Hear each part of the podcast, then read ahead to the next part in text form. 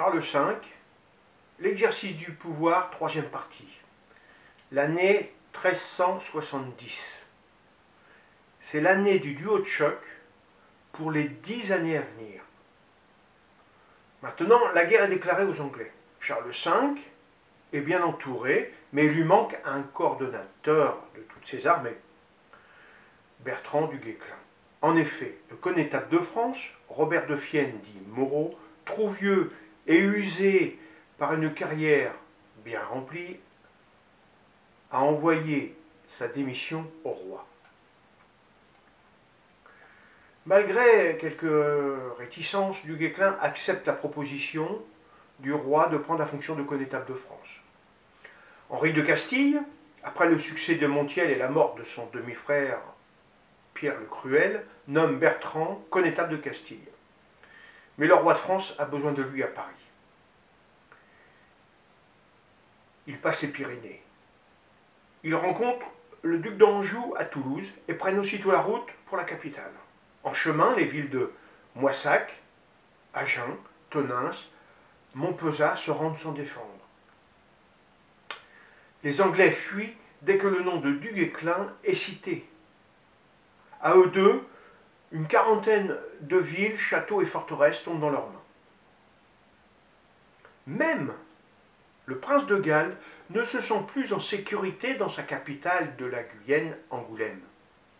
Il se réfugie à Cognac. Avec l'aide des barons, des comtes acquis à sa cause, il se met en marche contre les Français. Mais la consigne de Charles V, elle était très simple. Ne pas engager de combat. Ceci sera respecté. Les châteaux et les forteresses sont renforcés. Du Guesclin laisse le duc d'Anjou et part avec ses hommes rejoindre le duc de Berry, qui le demande devant Limoges. Les villageois, fiers d'être français et surtout contraints d'avoir été anglais depuis 1360, se rendent sans faire d'opposition au duc. Jean de Craon, l'évêque de Limoges, lui remet les clés de la ville. Le prince de Galles apprend la nouvelle. Il est consterné et furieux. Il jure qu'il fera payer très cher ces traîtres. Le duc de Berry, avant de repartir combattre, laisse une centaine d'hommes pour assurer la protection de la ville. À peine les Français partis, les Anglais assiègent la ville. Soldats, hommes, femmes et enfants sont passés au fil de l'épée. Après le massacre, on dénombre 3000 morts sans distinction de sexe et d'âge. Pendant longtemps, les habitants se souviendront du sac de Limoges, le 19 septembre 1370, par les Anglais. Ce fut le dernier honteux exploit du prince noir, qui, affaibli par la maladie et la mort de son fils de 6 ans, quittera la France en 1371 pour ne plus y revenir. Tandis que les Français s'attaquent au sud-ouest de la France, une armée anglaise forte de 35 000 hommes débarque à Calais en juillet 1370, sous la conduite de Robert Knolles. Sa mission est d'intimider Charles V. Il se dirige vers Paris. Sur son passage, les villes sans défense sont détruites et brûlées. Les places fortes, renforcées en soldats à la demande du roi de France, résistent bien. Les habitants s'y réfugient. Les Anglais s'épuisent à ravager le plat pays. Nous sommes en novembre, les moissons sont déjà récoltées dans le nord. Robert Knolles a des difficultés à nourrir son armée. Il continue quand même sa route. Il traverse la Champagne et passe à Nemours, puis s'installe au sud de Paris, dans la plaine entre Villejuif et la capitale. Les Anglais ne souhaitent qu'une chose, provoquer les Français au combat. Du Guesclin n'est pas là, mais Olivier de Clisson conseille au roi de renforcer la défense de la capitale et surtout de ne pas attaquer. Malgré quelques escarmouches au faubourg Saint-Marceau, au cours de laquelle les Anglais perdent 500 hommes, Robert Knolles ne peut pas rester plus longtemps. Après cet échec et le manque de nourriture, quelques jours plus tard, les Anglais quittent Paris et se dirigent vers l'Anjou par la Beauce. Du Guesclin, prévenu de la présence des Anglais sous les remparts de la capitale, arrive, mais trop tard, les Anglais sont partis. Mais Le 2 octobre 1370 est un jour pas comme les autres pour Bertrand du Guesclin. En effet, dans quelques heures, il sera fait connétable de France. Le matin après la messe, Charles V rassemble son conseil. Les princes, les évêques, les maréchaux de France, les grands officiers de la couronne, le recteur de l'université, le prévôt des marchands et les échevins de Paris sont là.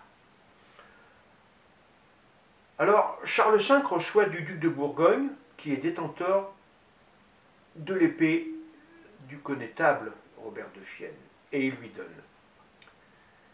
Bertrand du Guesclin attend dans la pièce à côté de la salle du conseil et est appelé. Il se présente devant le roi et il s'engage une discussion entre eux. Charles V dit « Du Guesclin, prenez mon épée et employez-la contre l'ennemi de la France. Votre Majesté, je ne suis qu'un pauvre homme, un petit chevalier devant ces grands seigneurs. Je serai obligé de commander vos frères, vos cousins, vos neveux, lorsque j'aurai la charge de l'ost et des chevauchés. Messire Bertrand, ne vous excusez point par cette voie. Je n'ai aucun frère, cousin, neveu, ni comte des barons de mon royaume qui n'obéissent à vous. Si l'un d'eux vous contredirait, il me courroucerait tellement qu'il s'en apercevrait. » Alors Bertrand se met à genoux. Il remercie de la confiance que le roi lui accorde. Il prend l'épée et la tire de son fourreau, puis il se met debout et dit à l'assemblée « Je vous la remettrai le jour où tous les Anglais auront quitté le royaume de France. Je vous en fais le serment de fidélité et mon roi, je vous prête hommage lige. » Le roi reçoit cet hommage en lui donnant un baiser sur la bouche. Les héros d'armes s'écrièrent de haute voix. « Vive Bertrand du Guesclin! Vive le connétable de France !» Les réjouissances durent plusieurs jours, mais il faut respecter la parole et bouter les Anglais hors de France. Du Guesclin apprend que Robert Knolles et son armée campent à Château-du-Loir. Par cette position géographique et stratégique, il menace directement l'Anjou, le Maine, la Touraine, et se trouve à proximité du Poitou et de la Bretagne. Il rencontre le roi de France et lui demande de lui fournir 30 000 hommes d'armes. Malgré la confiance que lui accorde son connétable, il ne l'autorisera qu'à lever 1500 hommes, soit 6000 chevaux, dont la solde sera payée pour 2 mois seulement. Fidèle à ses engagements, Charles V demande à Bertrand de ne pas engager le combat sans privilégier le harcèlement. Le connétable prend la route de Caen pour y rencontrer les capitaines qui veulent le suivre et lever une armée de 1500 gendarmes. Il en arrive de partout. 3000 le rejoignent. Olivier de Clisson qui est avec lui, l'interpelle. « Bertrand, le roi vous demande d'engager 1500 hommes et non 3000. « Seigneur, je ne saurais refuser ces volontaires. Ne les contraignons pas à devenir des voleurs. Ils me serviront à payer aux Anglais l'argent qu'il m'en coûte à les équiper. » Son armée, ainsi rassemblée, il part en direction du Mans. Il apprend que Robert Knolles est parti à Angoulême prendre des ordres auprès du prince noir. Sur place, le commandement de son armée est laissé à Thomas Grandson. Belle occasion pour Bertrand. C'est le moment d'attaquer l'ennemi. L'Anglais apprend que l'armée française n'est pas loin.